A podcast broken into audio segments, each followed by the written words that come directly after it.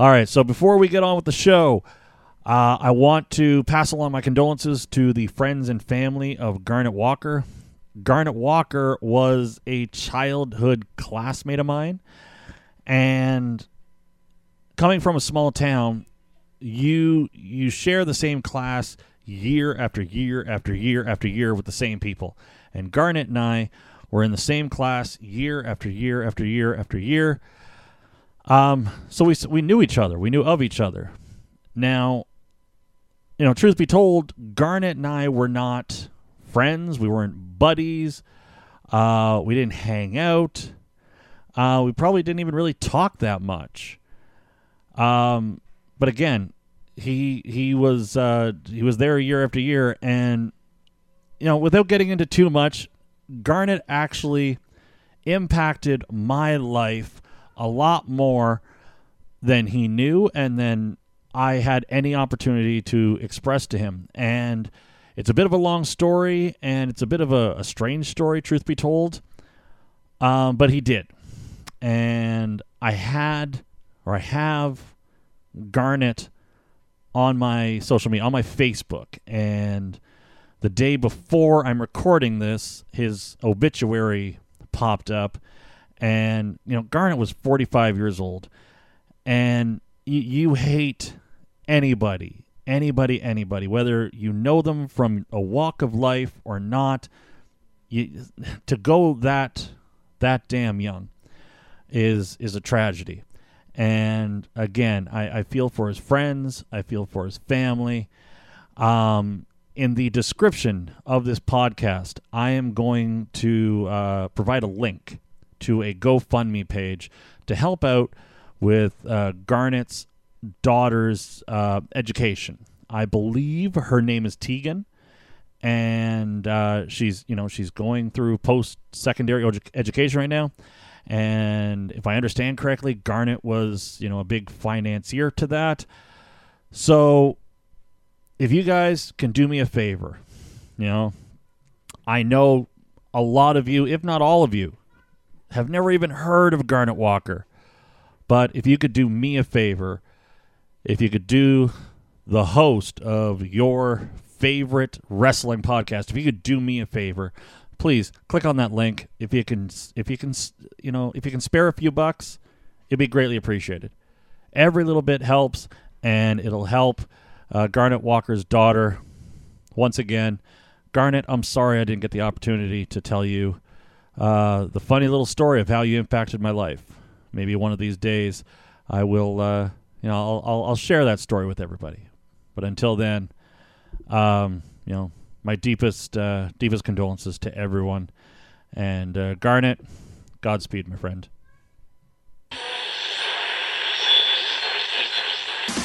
From pillar to post and coast to coast. This is a one man gang. You're listening to a book.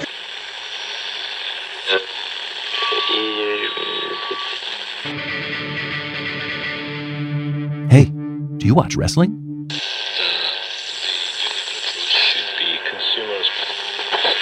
Ladies and gentlemen, it's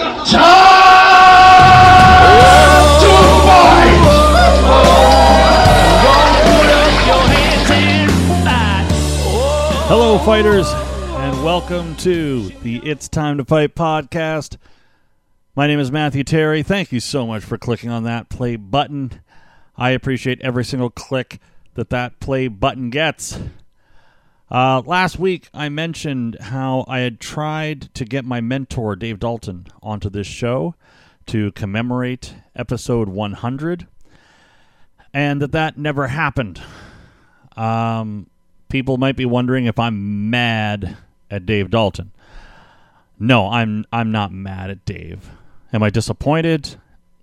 Well, 100%. I'm disappointed. Uh, but I'm not going to get mad because the man doesn't want to come onto this show. Um, the reason I cannot get mad is because I know that Dave Dalton means a lot more to me than I do to him. I am fully aware of this. I understand this. And I'm okay with this. Uh, before I pressed record, I tried and tried to think of how I could explain. What I came up with is that Dave Dalton is comparable to a stripper. Now imagine walking into a strip club for the first time. You walk in the front door, and the first place you look is on the stage because you know that there will probably be a stripper there. That's a good place to find a stripper, is on a stage. So you are now looking at your very first real, in the flesh stripper. Now, maybe you've seen a stripper outside of a strip club, but this is a stripper in their natural element and you're lucky. You're lucky because your very first stripper is a good one. Has a nice face, nice body, uh, can dance really well. It, it's a great stripper. When the stripper comes off stage, you go up and say hello. Uh, and the stripper is very nice, very kind, very friendly not in a I want your money type of way. A genuinely nice, kind, friendly stripper. After talking for a bit, someone else walks up to the stripper and wants time with the stripper. They may even be paying the stripper for a dance, a champagne dance. Um, your feelings are not hurt. This is how the stripper makes their money. You understand that they need to do what they need to do. Uh, after a little while, the stripper is walking around the club, saying hi to customers, chatting people up, being their genuinely nice, kind, friendly self. When they get to you, they say, Hey, it's you. How are you? Are you enjoying yourself? Uh, now you've been sitting there for a little bit. You've seen other strippers. You've talked to other strippers. But this is your stripper. This stripper means something to you. Now you've not you've not fallen in love with the stripper. But this stripper means something because this stripper brought you into seeing strippers. You try and talk about stuff that the stripper would be interested in, but you know the stripper's not really interested. They pay attention, they listen, they nod their head, and they do their best to stay engaged, but it's just not there. Then there's someone else who talks to the stripper, and that person talks about things that the stripper. Okay, you know what? Um, I think I kind of got lost on this whole stripper thing. Listen, in a nutshell, I did not have the athleticism that Dave Dalton wanted and admired out of his proteges. I did not live the lifestyle that he enjoyed talking about with his proteges.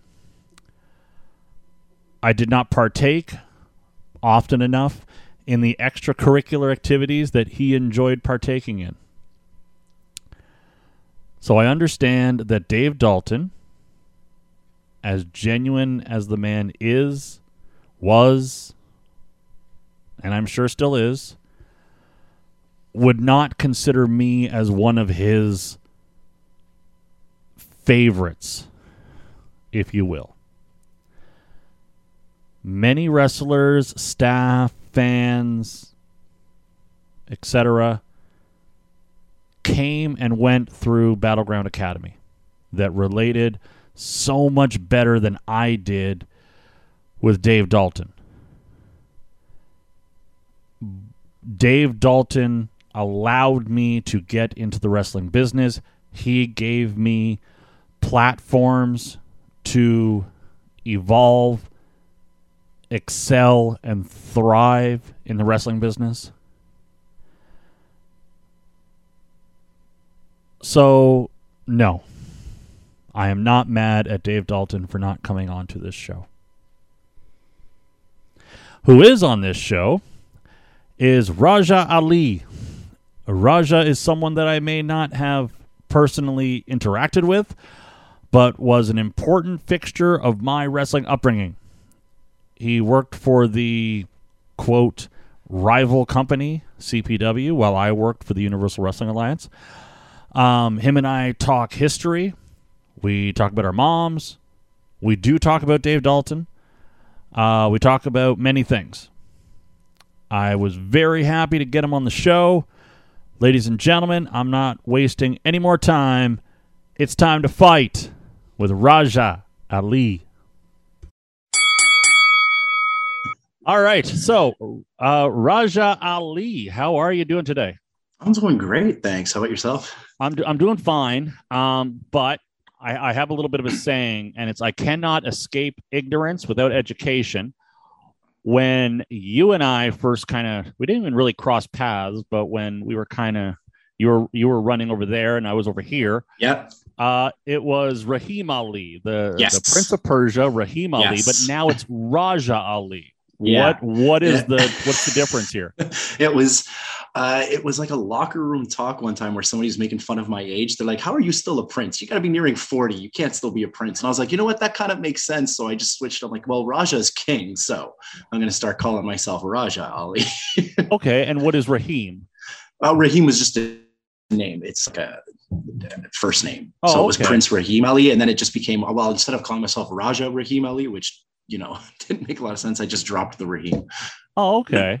Because you see, my my wife's family is Hungarian, and there is a Mishi and there's a Misho in her mm-hmm. family, but I'm told that they mean the exact same thing. It's like it's like Mike to us. Yeah. It's like saying Mike instead of Michael, but to them it's Mishi and Misho. And apparently, at some point, there's there's not even really an age to it. But once you hit a certain point, it's like a show of respect that you've kind of moved over into like we Right. respect you now. You're a respected adult, so we're gonna call you Misho now.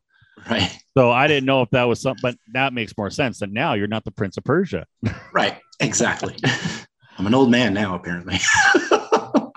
Well, uh, and okay, without without getting too in, much in those locker rooms, I am actually. well yeah exactly because it, it wasn't that long ago that i realized like i've been doing this now for about 20 years like not Yeah. I've, I've been like you know clerical stuff behind the, the the scene stuff ring announcing stuff Right. but yeah you've probably been doing this about the same time Yeah. To, uh, 2004. So Yeah. 18 years Yeah. It was. Yeah. In fact, I didn't realize how long it was until I was I was talking to Frankie the mobster like two months ago, and it was just like he was telling me how long he did it, and then when he told me just how long it's been, I'm like, oh my gosh, it has been such a long time. and like and you say frankie the mobster i have an old vhs ta- tape um with frankie the mobster when he's just just just starting out Yeah. looks nothing like he No, does now Not at all. Not at all.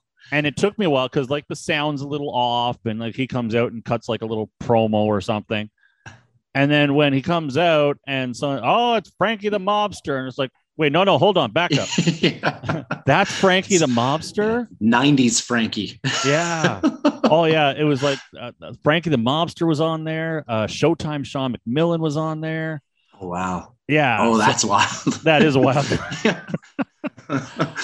So how how did you get started into this like let, let's go back to like young raja or rahim uh you know when, Um, when when when the when the prince when did the prince get into into wrestling here so I mean, I've always been a fan of wrestling since the 80s. You grow up, you watch it. And I I actually watched it with my grandmother. She got me into it. This was like an old Indian woman who spoke no English.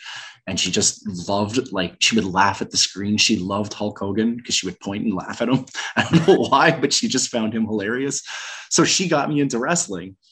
Uh, and then you know it just it's a snowball effect where like once WCW like once I was introduced to WCW then I got introduced to like oh look these guys who came from Japan well I kind of want to see what's going on in Japan oh this guy came from a place called ECW what's that all about and that opened a whole new world when I found out about like you know ECW and the independents so when I moved to Ottawa I found out oh there are like local independents like IWS was the first one I knew about uh, in this region uh, because in Toronto they had some different ones. Uh, and then that got me into uh, the local one nearby, CPW. And I went to a couple of those shows, and then I found out, hey, they have a training school if you're interested in this. And I was like, I am very much so interested in this. So I met uh, Wayne Kreiderman, Crusher Klein, who was the head trainer at the time, uh, and MVP Michael Von Payton for the, the other MVP, not the one Yeah. who was on TV. and uh, yeah, and I was like, okay, so how do I go about doing this? What's involved? And I, I dove headfirst into it. I loved it. So Wayne Kreiderman, uh, who is actually from Osgoode, the same place I'm from, um, that that's the Body Slammers, is it not? Uh, so he, yeah, I mean, he brought that up with him. It was Oh, more okay. the CPW training school. Body Slammers was uh, Al Snow's school in the U.S. Oh, He was the head trainer there, so he brought that with him up here. Okay, so you uh, you you jump right into training with Mm-hmm. Wayne and MVP Michael Von Payton. Um, uh, are there any shocks? Are there any surprises? Like, was it what you thought it was going to be? So the only thing that surprised me was, and it, I found out, you know, when it happened, that everybody said, "Oh, it happens with every class," was just how fast people dropped out. like, you know, my class started with like I'd say seven or eight guys, and I was the last guy standing within four weeks. Mhm. And I was told, "Yeah, that's normal. That happens." And I was like, "Well, what did people think they were signing up for?" like, well, I mean, like, admittedly, we started training in a boxing ring, so it didn't have the same give as like a wrestling ring but at the same token it's like if you're protecting yourself it doesn't matter. You should be fine. Um, i mean like I, I it was weird. I kind of knew what i was signing up for because i guess with like i had a background in in uh, in uh, taekwondo and amateur wrestling and football and all that. So it was just like you know regular bumps and pains that came with any other sport. And i just I, I don't know. I, I kind of when i dove in and i was like i really bought into it the aches and pains were just like, oh, this is just part of it. It'll eventually go away. So, did you say that you you got into wrestling in the Toronto area? no, I got into it here. Oh, Oh, okay. Area. Yeah, I knew. Like, I learned about the independents when I was in Toronto because there were a couple around there, like a couple of scenes that I started going to watch. Oh, and then when I moved here for university, I, I've decided, okay, well, what's the local stuff around here? okay, so um, you you were born here in Canada. Yep. Okay. Born in Toronto. born in Toronto. Um, but your your family is Indian. yeah, my parents are from Mumbai.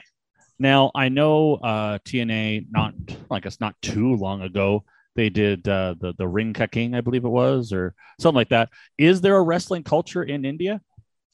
Uh, yeah. Oh, yeah. And I don't know what it is now like, but I remember when I was first starting, it was like India. Like if you went to wrestle in India, it was very real to them.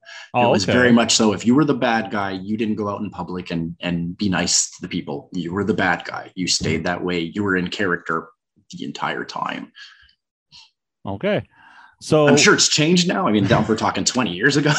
yeah. But uh, but yeah, back then, like there was it, there's a huge culture of it in India. People love it. Okay. So we're with Wayne. We're in Body Slammers. How long do you train before you get in the ring?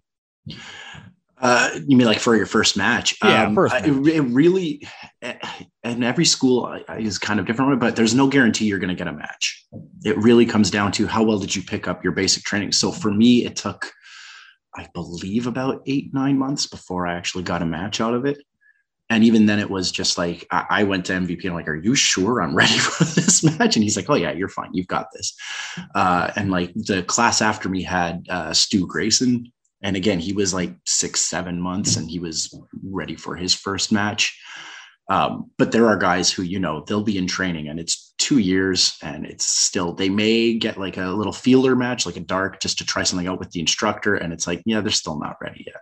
Yeah. So it really, it really is how fast can you grasp it? And because again, you have to take into account like how safe are you in that ring to not injure your opponent or yourself, really. Yeah. Um, and you know, some people might be listening and, and thinking like, okay, you know, it's like a small backwoods type training center. Um, there's actually like you mentioned Stu Grayson, Mhm. yourself, um, MVP. You know, he he had his training beforehand, but still, yeah. like, you know, he uh, he honed his craft, if you will. Who are some of the other people that kind of came out of this uh, factory, if you will? Uh, so the class before me was Evil Uno. He was actually at my two classes before me, I think. Um, uh, the tag team Aftershock, who were they were like a mainstay on the scene for a while here.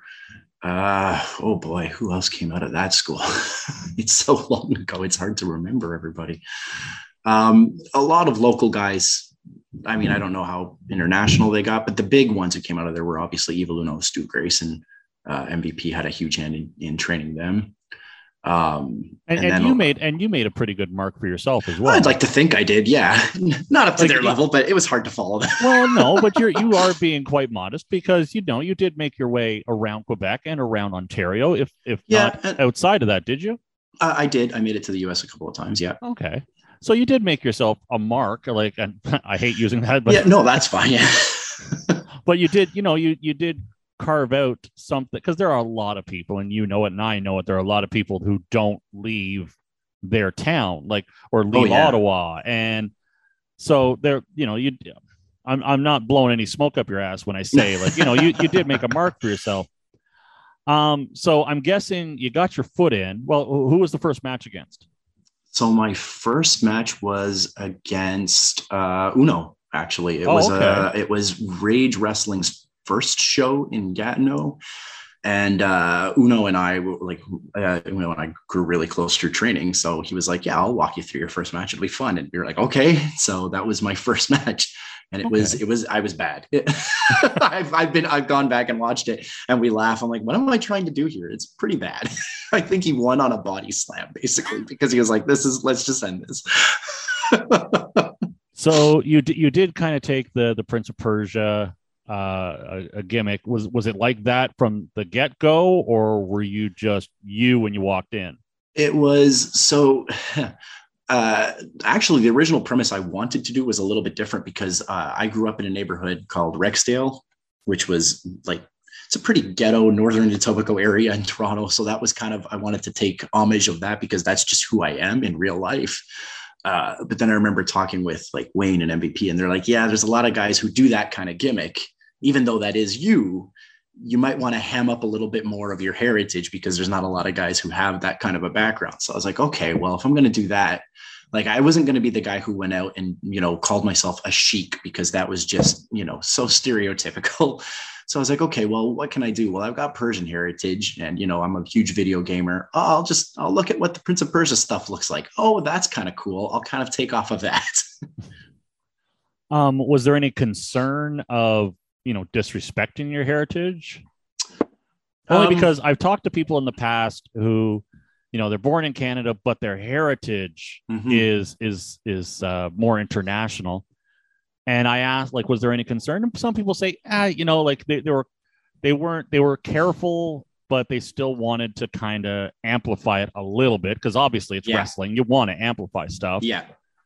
So th- you're going to get the exact same answer for me, where Oh, it was like, you know, I didn't, I didn't want to. Well, there I, am answering my own questions. Well, I was, I just, I didn't want to mm. be a caricature and I didn't want to try to be a stereotypical character. So I was like, no, I'm not going to be like the sheik or like the, the, you know, at that time, everybody was like, oh, I have a great idea. You should act like a terrorist. Like, no, that's not going to happen. I'm totally not going to do that to my own people. So I was like, well, I'm just going to act like Persian royalty. I'm just going to act like, you know, what would, what do I think a Saudi prince would act like in front of these people? I'm going to act like that in front of these people. So to kind of back up a little bit, uh, mom and dad. Uh, well, what did mom and dad do growing up? uh, for uh, so my dad's uh, a, a um, marine engineer, well, retired marine engineer, Mhm. uh, and my mom was uh, she worked in law. But then when we like when they moved to Canada, she just whatever job she could get. Oh, okay. Yeah. And they're of Persian heritage as well. Yes. Yeah. Okay. So now we kind of merge the two here. You you're going out there and you're uh, you're you're enacting a Persian prince. Mhm. What do mom and dad think? Number one of their boy getting into wrestling. Number two, the the character, if you will, or the gimmick, if you will. Were, were they at your first match? Uh, no, they No. have never seen me wrestle. Actually. They've never seen you never wrestle. seen a single match in 20 years. And why is Uh, that? Uh, number one, uh, they so my dad probably my dad would love to. I know he would. Okay. My mom definitely would not like to because even though you know it's in the realm of entertainment, just seeing me possibly get hurt, she, she she wouldn't stand for it. She'd probably have a heart attack watching me take a bump in the ring. Okay. Um, yeah, they were not. How do I put it? They they weren't against it, but they weren't supportive of it. Okay. they were they were very much so like, why do you have to do this? Why are you doing this to us? And I'm like, what do you mean I'm doing this to you every time? Are you hurting yourself? I don't want you doing this. And I had a lot of those conversations with my mom, which was hilarious. Um, me, but I've had other family come and see me. Like I've had my cousin, uh, I've had a few cousins come and watch me wrestle and things like that. But uh, no, not my parents. So have mom and dad seen you on video? no, No. no, they. I have the DVDs. They just they're, they're, nope. So do they? th- Now they must know what type of character you're Oh, yeah. perceiving. Oh yeah, they know all about that. And that was the other thing where my mom, right off the bat, she's like, "Why, why not just be the Indian boy that you are?" And I was like, "Well, what does it matter? I was born and raised in Toronto. I might as well play off my Persian side." She's like, "Okay, but, but why do you have to be a bad guy Persian? They already think we're bad people." And I was like, "Well, that's what they want me to be. it's not like I had a choice." that was that was her big issue was you know why do you have to play the bad guy people think we're bad already it's like well it's acting mom they couldn't Yeah. get a white guy to play a brown person so they had to get me to do it Well, because my mom, like, I didn't do that much in the ring, but I did some managing. And there was one time I was managing, and uh, A1, Alistair Ralphs, Yeah. he- uh, I took a power bomb from him, except I, I took it completely wrong and got like a really bad concussion. yeah Like him and I, uh, I've told the story before, but I'll tell it like real quick because uh, you you haven't heard it. Um, we're in the we're in the back and we're trying to get our timing down, Mhm. and because a power bomb does take a lot more timing than you would think it does, and we just couldn't do it. Like we did it for like half hour, forty five minutes, couldn't get our timing down. So what I should have said was, hey, like why don't we do something else? Mhm. But A1's thing was the power bomb. So he's like, don't worry, I'll get you up. Now, a smart guy would have said, no, no, like, like, no, you're not. But what I said was like, okay. So we go to do the spot. He reefs up on me. I push and I try to do the like I'm not a sit-up guy. right yeah Um, sit-ups are not in my workout routine routine. But I I did like the most powerful sit-up I could. Well, with, between him pulling and me sitting up, we lost our balance. No So he tried to correct it and he went forward. And bef- uh, before I realized, like, oh, I need to tuck my head, I'm, I'm halfway down. oh no Like, you I got have- Ganso bomb basically Oh yeah, and I'm like, oh, I need Oh, to tuck my chin. So I had a really bad concussion. And months later, I'm at uh, I'm at my mom's for Christmas. My brother's there, and he's like, "Well, do you have any ill effects from the concussion?" I said, "Nah, like um, as far as I know, I'm I'm fine." And they're like, "Do you want to see a video of it? Because you can see my head flop all over the place." And he's like, "Well, yeah." Like this is my brother. He's just like, "Well, yeah, I want to see your head flop all over the place." So I put the I put the DVD in, and um, as I'm about to play it, I'm like, "Hey, mom, come watch," and she's like, "No." I'm like, "Come on, come on! Like it's funny. Like, come on, watch watch me take the power." No, no, no, And, mom, I'm I'm standing here. I'm okay. but no, she never watched it. She she refused to ever watch me do anything on. yeah uh, that sounds about right and one time, just because obviously she had me on social media, somebody post or uh, yeah, posted a photo of me um, as the ring announcer in this uh, promotion. I was or I am part of Magnificent Championship Wrestling. One of the managers would always call me out as the ring announcer, and he would have me get down on all fours, and he would use he, and it would be like right next to the ring steps. I The would get down on all four, and then he would use me as the ring step. So he would humiliate me, and somebody took a picture of it and then they tagged me on social media. So I'm driving to work one day, and my mom calls me and is like, um, Matt, why is there a picture of a man climbing on you on my computer? And I'm I have no idea what she's talking about because the show had been like a month before. right I have no idea what she's talking about.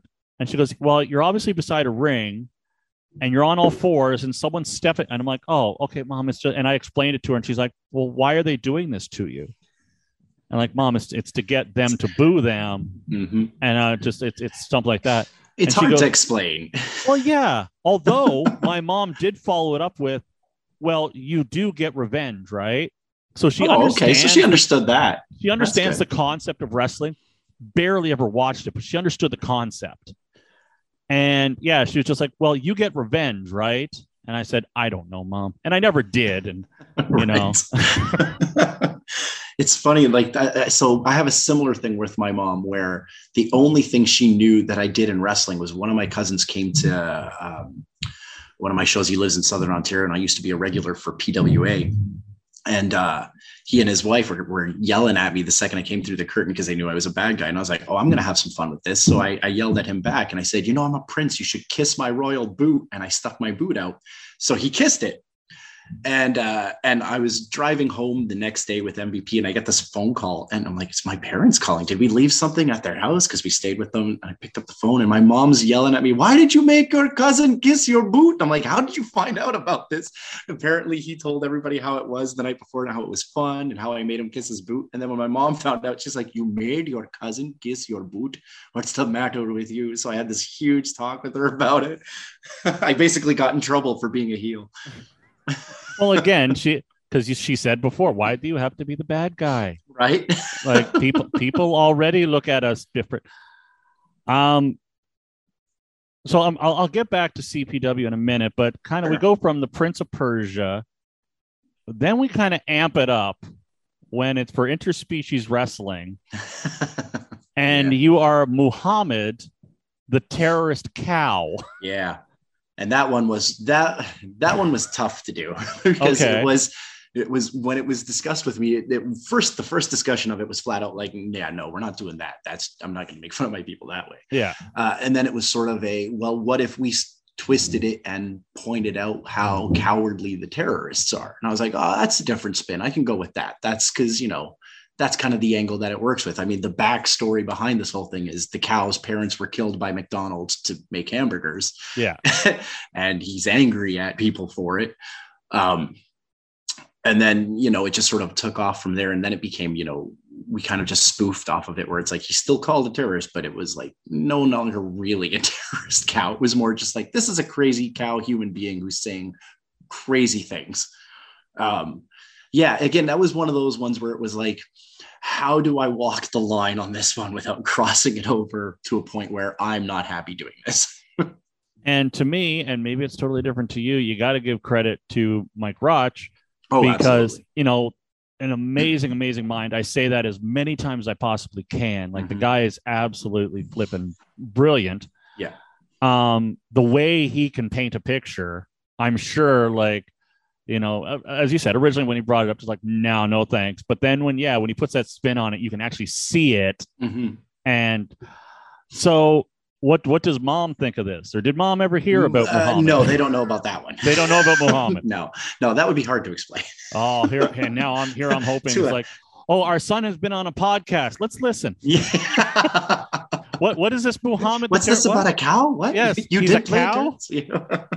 um, your foil um, as Muhammad the, the, the terrorist cow, just in case no one has ever seen this, go find it because it is great stuff. It's it's basic, it, it's basic storytelling, really. Right. But your foil is Flip D Burger. Yes, the guy who works for McDonald's. yes. And of course, uh, people would know him uh, by another name, but we're yes. like, yeah. Um, but yeah, just and Flip D Burger he he has the headset yeah. and he has to stop the matches and he's like hold on and just like can i take your order? And he he he actually did work at mcdonald's at the did time. he really? so, yeah. So it was just his mcdonald's gear that he brought with him. I never knew that. Yeah it's like a part-time thing. I never knew he actually worked for mcdonald's. That's where he got the gear from because I always wondered that too. Like, where do you find like a headset like that? And yeah, no, that was his McDonald's stuff. now, I I know that you're you're close with him. Mm-hmm. What was it like? Like, how much how much oh. uh, how much rein did you guys have on the storytelling, and how much of it was Mike Roch? So uh, that was the thing that I lo- why I was really comfortable with doing the gimmick with with Roch was because it wasn't Roch saying I want you to do this. It was Roch like, Hey, what do you think about this? There was never a point where I think he ever told me I have to do something. It was very much so like, what's your input on it? So because I had total input on it, it just made it easier to do. And I was like, well, what do you think if we did it this way? And he'd be like, oh yeah, I love it. Let's go with that. so you know working with flip was i mean like I, I, training with him was easy so i you know working with him was even easier because we just knew each other well where we're like hey do you want to do this hey do you want to do that so like even we built it up to so for those who've never seen it before and i, I was told it was out there i haven't seen it but um, we built up to a hardcore match and that was just the easiest thing to plan because we were just like well what do you want to hurt each other with let's uh let's figure this thing out and then Roch came back and he's like hey what do you guys think about lego instead of like thumbtacks. And we were both like, what do you mean? Like just scattering Lego around the ring? He's like, yeah, I've, I think it might be a cool idea. And we're like, okay, sure. Let's see what happens when we do that. And, uh, yeah, that was, I think I, I could be wrong, but I believe that was the first time they used Lego in ISW. And, uh, so it was, it was super easy to plan. Like, like the whole program was so easy to plan. Now, I've never had a chance to ask anyone, what is it like to be slammed or to fall or to quote unquote bump on Lego? It hurts. It does because it, there's no better way to say it. It's like it's hard to explain because it's like if you ever stepped on Lego, imagine that all over the back. There's just no way to brace for it. You, you just you take it and you roll over as quickly as you can. um, yeah, it it stings. Now, in your career, have you ever gone onto the thumbtacks? No, I've no. Uh, no, I've been in matches that had thumbtacks. I oh, okay. didn't take the bump onto them. Uh, another wrestlers, other wrestlers have taken the bump onto it. Okay, because I was going to ask, like comparatively, yeah. between the, the Lego and the thumbtacks. Um, now the, that the storyline also evolved. There was you, Muhammad, but then another cow came into it, but I can't remember who it was. Mustafa. Mustafa. My, Mustafa, my cousin. Yes. Your your cousin Mustafa. Yeah. And but Flip had. Did Flip have a, a partner too? Stinky, the homeless guy. It was rest Stinky. in peace, Frank. Yes. Rest in peace, Frank. It was stinky. Okay. It was stinky. So I worked a little program with Stinky too, which was oh, it was so much fun. so how did Stinky get involved? Uh, so Mustafa and I tagged up and we were beating up Flipty Burger and we said nobody wants to tag with some low budget McDonald's employee. So he grabbed the microphone and started going around asking people, "Would you be my partner? Will you be my partner? Will you be my partner?" And then he went outside onto the street and found Stinky, the homeless guy, out there and said, "Hey, would you like to wrestle for uh, some food?" And he's like, "Sure." So he came in and that was it. oh, you you you already said rest in peace, Frank, but uh, and we just had the uh, the the, the cancer back, benefit, yep. yeah, the fighting back just recently. Uh, every time I hear that guy mentioned, just it's uh, well, it's always a shame that someone passes so young, but for sure, uh, I, I worked alongside Frank once, and I I, I wish he would have had the opportunity to to keep going. Um, let, us kind of go back to CPW. Sure because I'm a product of UWA. Mm-hmm. You're a product of CPW. There was a quote unquote feud. yeah, um, apparently. Yeah, apparently. Exactly. Well, I don't want to say apparently because I worked close with Dave Dalton. Right. So I kind of heard more about the feud, but the wrestlers themselves, like be it you know your side with uh, Dan Gervais or or uh, or uh, Wild and Dangerous. Yeah, What's that? Yeah. That's it, like Wild and Dangerous. Yeah. Wild and Dangerous Dan and uh and, and Quint Wayne Kreiderman. Um, so products of them and products of Dave, they didn't really know so much.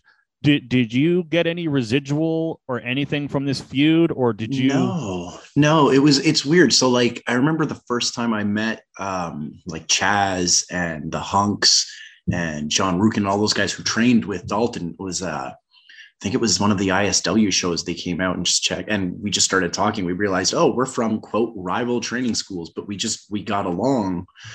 Uh, so there was no there was no beef there. We just had a good time with each other. And then um, and then when CPW's training facility closed down, I remember those guys said, Hey, you should talk to Dalton. He might be okay with you guys just coming over and like training with us and just using the ring and uh, and so I like the first time I met Dalton was at a UWA training facility, and he was very easy to talk to. And he he was the one who told me about it. He's like, yeah, so you might know or you might not know. There's beef that I have with some of the guys over there, but you know, even though the fact that you were trained from them, I know you've had good training, so I'm not gonna, you know, I don't have any issues with you, and we'll just go from here. And I was like, sure, perfectly fine. So there was there was never any uh, any of that that rubbed off on me. Yeah, because uh, I know that a lot of the ill will was more towards Wild and Dangerous Dan Mhm. and MVP, uh, Mhm. but that has all now been, you know, quashed. And because Yeah. MVP ended up coming over to UWA when the training when the training Yeah. school uh, closed. Um, did you did you come and work for UWA? I did. You Yeah. did. My first show was a Cornwall show. Okay. And uh, who did I wrestle on that show? I actually don't remember. Again, that's like 15, 16 was- years ago. Yeah, it was 15, 16 years ago. I remember they had, uh, it was Bobby Roode in the main event and Abyss. Oh, was that the cage match? I think it was the cage match. Yeah. Ah, or if you could call it a cage, it was Yeah. Well, yes, it was. Fence match. yes. I I I had left UWA by that point, and apparently there is video of this match out there somewhere. I I have not been able to find. That is my holy grail right now. That is one one of my holy grails is finding that cage match because people just keep saying to me like I just I can't tell you how bad that cage was. You just you have to see it. Didn't stay up. Let's just put it that way. Well, yeah. At some point, it took people holding it to keep. Mhm. so, but I, I was told like it, it looked bad and it performed bad and just they can't they just can't do it justice. You have to see it. Yeah, it was it was bad. And Dave, Dave was cussing the entire time. Typical Dave, like, ah, son of a gun, just walking around the back. Can't believe God damn it, they broke another one. God damn it. Just losing his mind in the back. But I guess I guess he was lucky to an extent because you have like Bobby Roode and Abyss in there and like Yeah, they they yeah. know like Oh, they knew what to do. they knew how to improv and they knew how to to make it work. Um so from there there is is it just me or is there a gap between I I, I well actually no let's let's kind of move forward a little bit. The first time I think you and I ever met was when you came up here for Alpha One. Probably. Yeah, probably. Because I, I had heard about you all the time Yeah. and I was a huge fan of interspecies. So I had seen the the the the the Muhammad stuff. Right. Uh, but yeah, the first time I met you was actually here for Alpha One, which I I regret. I think you only came here the once. I did. Only Yeah. one time. Yeah. Yeah, it was the, the inaugural show, actually. It was it was Yeah. the inaugural show. Yeah. Um, now correct me if I'm wrong, and maybe not. Maybe it wasn't here. Maybe it was more back uh, in the Ottawa area. Were people chanting at you about being a taxi driver? Yeah. Yeah. Yeah. Okay. So yeah, now- I get a lot of that. I got a lot of the taxi driver chants. I've got a lot of uh 7-Elevens. I got a lot of camel jockeys. I've got some mm, extremely racist chants. Well, how Yeah. bad did it ever get, or did it really get really Uh, bad? I had, and uh, it was, I won't say which wrestler said he was going to say it. He said, I'm going to call you a sand N word in a promo. And I was like, no, you're not. And he's like, yeah, I am. And then he did. And the crowd chanted along with it. And I got, Oh. I got, and that was where I was like, I'm, I'm not sticking around for this. So I got out of the ring and I got to the back and, uh, and the promoter was like, I am so sorry. I didn't know that was going to happen. I was like, yeah, I kind of thought that was going to happen. so, Well, I did know it was going to happen. I told him not to. yeah, basically. So uh, that that's the worst that I had, where it was just like, no, I'm not comfortable with this. This is this is too far. Now, did did uh, like I don't know if taxi driver would make you feel uncomfortable, but was it uncomfortable in general, or was it just all for fun? A little from column A, a little from column B. I know that Yeah. the insults are coming from a, a good place. Like they're probably not racist people just chanting these things. But at the same token, it's also like, yeah, that's that's racist. Yeah.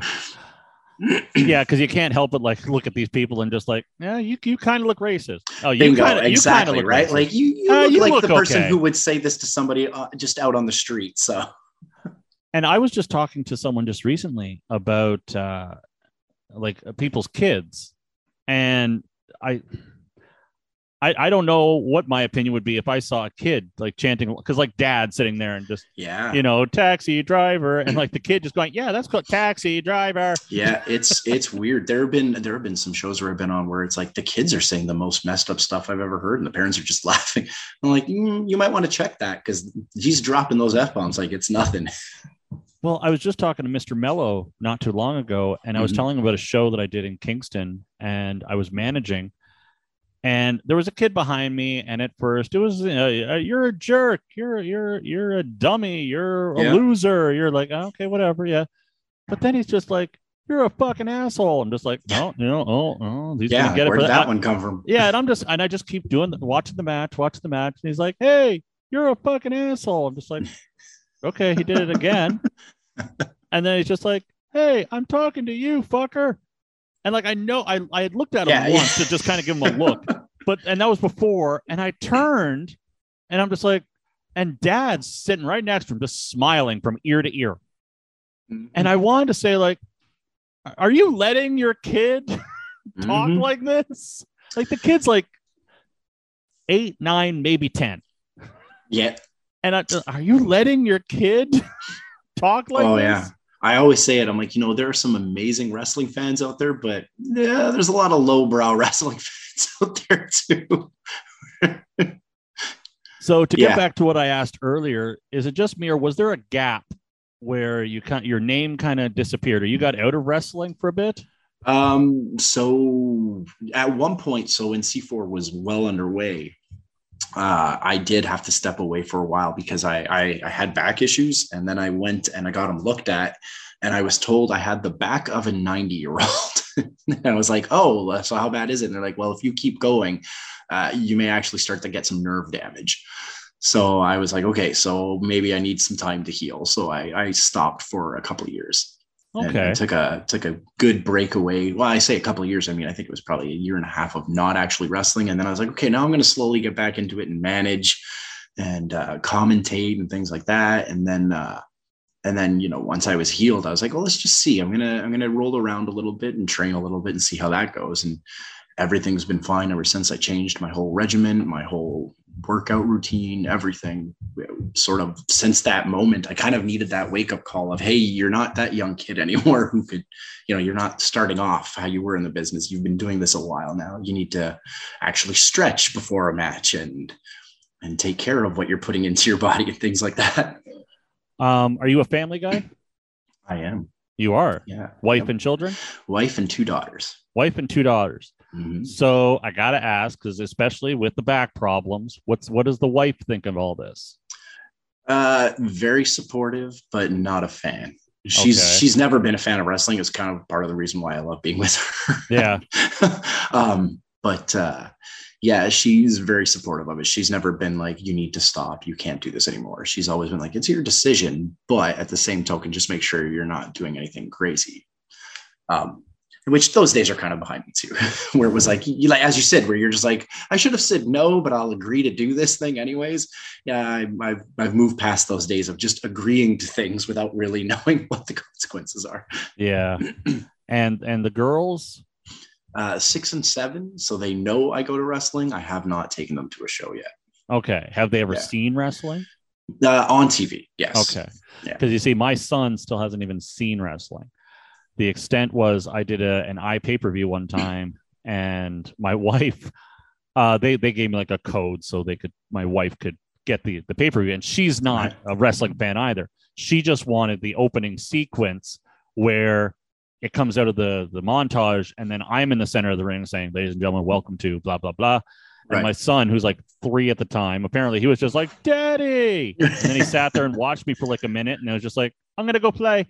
Yeah, it was basically the same with my girls. I think they were watching. I was like watching AEW, and they came downstairs to say goodnight, and they looked at on screen. They're like, "This is wrestling," and they watched it for maybe all of a minute, and like, "Okay, bye, daddy," and then they Yeah. took off. Yeah, I, I, my son also like the other day, um, I, uh, he, he came downstairs and I was watching UFC Mhm. and that I want, like, I didn't even really like realize that he had come down and he just came around the corner and it's just like, Daddy, what are you watching? I'm like, nothing, Oh, yep, yep, nothing. nothing. Yeah. Don't worry about that. And he's just like, Is that wrestling? I'm like, no, it's it's just something that you shouldn't be watching. And of course, now it gets into, well, why are you watching it? Because I'm adult and I know I'm not getting, I'm not going to get ideas from this and take them to work. right. Yeah. You might get ideas from this and take it to school. Really? So- You're not planning on going to work and punching somebody in the face and putting a front face lock on them? Not planning. yeah. I'm not planning on. I'm thinking about it. I'm dreaming of not planning. Right. Yes. on doing Never it. planning Yes. on doing it. Never planning on it. Um. So, um, where was I? Where was I going with that? We we talked about the wife and what uh, Yeah. what she was thinking of it, and we talked about the girls. Mhm. Uh, actually, oh, I know what I was going to tell you was um, I was telling someone a story. My wife was talking to a friend of hers, and somehow wrestling came up. And I had mentioned that the ring that I used to own, Dalton's old ring, Mhm. um, that it was Before it became a six sided or when it no, was when it became a six sided. Oh, wow. Okay. Yeah. Yeah. Oh, that's right. I forgot Alpha One bought that ring. Yeah. You guys no, no, no. ring. Alpha One was renting it off me. Um, but what happened was uh, when I left Ottawa, Dave said, I'm going to retire in the next year or two. And I said, okay, I want to buy your stuff. So I paid him for it. I said, just so there's no confusion, no nothing. Here's the money you want for it. And I bought the ring and the guardrails and the entrance. And I think I had the video wall and stuff like that. Um, and then after a little while, he like, I was talking to him on the phone and he's just like, hey, guess what? What's up? And he's like, I changed the ring. Well, what'd you do to it? He's like, it's a six sider now. Yeah. yeah. And of course, in my head, I'm thinking like, well, uh, should you not have mentioned this to me? Yeah. Because I paid for this thing. Oh, yeah. But I thought, oh yeah, okay, that that'll be cool. It'll be a six sider. No, no, Oh, I, it was not designed for that. And that thing No. kept falling apart as a six sided. it did, and it needed a lot of welding and a lot of work. And Yeah. but we oh, got I through. know. Because I remember when, uh, so when we came down for that Alpha One show, uh, and I remember we were staying with, um, I think we were staying at Hacker Scotty O'Shea's place, or and so, or was it Ethan Page's? No, it was Hacker's place, I think. And anyways, they were they were talking about it, and Ethan Page was like, "Yeah, yeah, we got this six sided ring," and instantly Uno and Stu and I just looked at each other, we're like, "Wait a minute." Is this like the UWA ring from Ottawa? That's six sided ring? They're like, yeah, why? And we were like, oh, guys, that ring's gonna fall apart in like the second match. And we we started telling him all these stories. It's like, you guys are having me freak out right now. Is this a bad ring? We're like, no, it'll be fine. It's just it has a lot of work. it needs a lot of work. and it did, and it it did, yeah. I got I got it to, I guess, a respectable point by the first show. Um, because what I did was I got it, and then I'm like, well, I've never assembled a six sided ring, so I Yeah. assembled it in my in law's driveway. And then I got in, and that's when I started like, this does not feel good at all. yeah. It, it So- had a lot of work. yes. And so I tightened some stuff up, and I, you know, I think I changed some boards and the padding I changed, and this, that, and the other. But yeah, it still needed work after that. right. right. but it was headache after headache after headache after headache and this is what like my my wife and her friend are sitting there and i said yeah i owned a wrestling ring. And i mentioned that it was for sale again just recently. The guy who bought it off of me is selling it again. And uh, i had told her friend the story that my my wife came to work or to my work and i had just i had had enough of it. It was just too much of a headache and i'm just like you know what? I know this guy is interested. I got a hold of him and i said uh, hey give me an offer. So he made me an offer. I sold it to him. My mm-hmm. wife comes to my work that night and I said, by the way, I want to tell you something. I sold my ring. And the first thing she did was look at my left hand. And I just looked at my left hand and I'm just like, no, not that no, not one. that one. I said, my rest, like, hold on. When I say I sold my ring, your first thought is my Yeah. wedding ring? yeah, because you'd say it so casually, wouldn't you? Well, yeah. and I'm like, you thought I would sell this before I would sell that? yeah. And and I and then I said uh, like you know my, my wife and she said like are you sure you want to do that are you sure and then a couple days ago when I'm telling this story my wife is just like oh yeah I was happy to get rid of that Yeah. Those things Um, take up space too. oh they do Oh, they do. Small. when uh, when Dave got out of it I had to find somewhere to keep it Mhm. and I'm I'm kind of like a worst case scenario guy like I'll set up the worst case scenario but then I'll try to find something better Right. Um, so I I had my mom talked into if I can't find anywhere else to put this thing, Can I keep it in your in your garage?" And she was, "Oh, Matt, I I don't have I I have people because when my dad left, my mom had this huge garage area, and of course, everyone and the dog is like, "Oh, Linda, would you mind if I you know kept something in the garage?" yeah.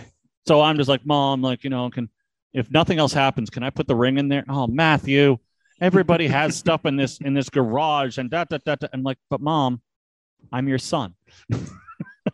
Gotta you're- play the gotta play that card. Exactly. If, if you're going to let the neighbor two doors down put their lawn stuff, I can put a wrestling ring in your garage. That's how I guilted my parents into staying up when uh, when we would come to Southern Ontario for shows. They're like, okay, the show will be done. We'll be there by about two thirty three in the morning.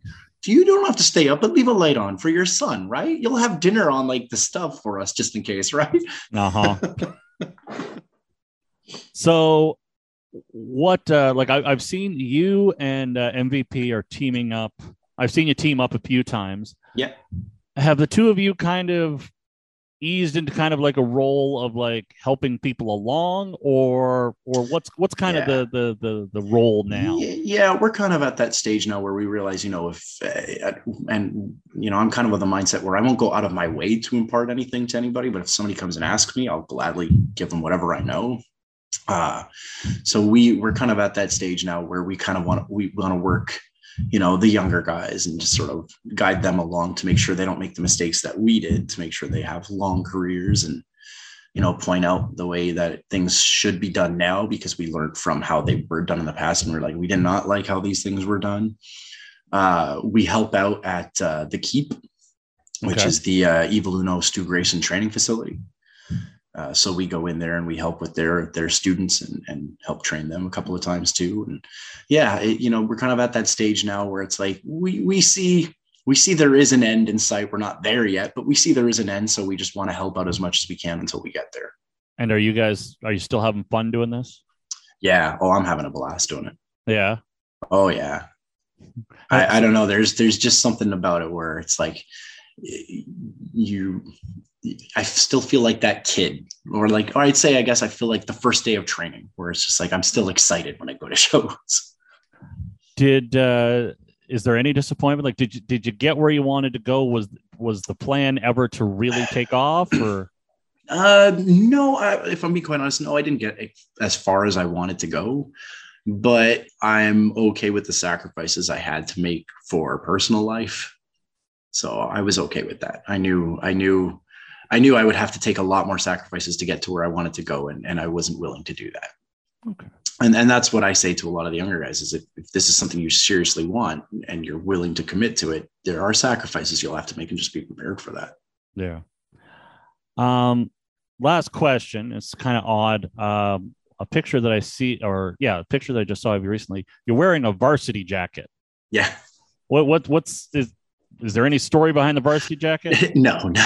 No? You're just wearing a varsity jacket? It's uh so it's got an A on it, if you didn't Yes. notice. A- I did. um no, it was more so just like a uh like a the the group. So like James Stone, MVP, and I have formed a, a group called the Origin Point, and we're sort of like a uh uh, we're counting ourselves kind of sort of the founding fathers of wrestling here in Ottawa. And so it was sort of a, you know, it just it just reminded me of those old 80s movies of like, you know, you have the varsity jacket that shows that you belong, you are the guys, right? So I was like, yeah, I'm gonna bring this back. all right i lied there is one more question yeah. uh, and you said that you're part of the keep and uh, that you know you kind of you enjoy the role you're in now who are some of the guys because ottawa really does not get the credit for the people that they that they develop Mhm. who are some of the guys that we should be watching out for Uh, right off the top of my head, Junior Benito. If uh, I, I don't know if he's, I mean, he's out there now, obviously, but I mean, that's a name for sure. I think he was one of the first students to graduate from the Keep. And uh, yeah, the kid's just, he's something special. Just as a human being, he's such a nice boy. And like, oh, he's a man now. I should, I should say nice man. Yeah. Um, and he's just, you know, down to earth guy, but he's just so special in that ring. Um, McRae, the hot stepper, is another one to watch out for. Again, very talented guy. Very for a bigger body person, he moves so swiftly in that ring, and he just he absorbs like a sponge. Uh, another guy from that group is uh, Dexter Doom. He's probably not as known, but he's also one of those guys who's like he's just willing to learn and loves it. Uh, and he has like a he has like that MMA background in him. So yeah, those would be the big three at the top of my head. I'd say just watch out for them. All right. Raja, I was I was gonna say Raheem, but Raja, I, I want. I, I want to pay respect to the to the king. Uh, I really appreciate you coming on here, and hey, thank uh, you. thank This you was so much for your time, and uh, you know, g- good luck in uh, in your future. Thank you very much, sir. This All was right. awesome. You have Take care. yourself a good time. You too. Bye. That was Raja Ali. I think that was a great talk. I didn't know what to expect. As I mentioned, I think I've only met him once, but he is a guy I have followed, admired, and wanted to get on the show. Um, we we did allude to the to the beef between UWA and CPW. Uh, you may have picked up that the beef meant more to me than it did to him. Uh, there's that analogy again. Um, there's nothing unusual about that. I have found over the years that the beef meant more to the backstage, uh, clerical type staff than it did to the wrestlers themselves. And that's where I was predominantly uh, backstage, clerical, writing type of stuff. Uh, and, you know, I'm sure my youth played a part in my view of the beef.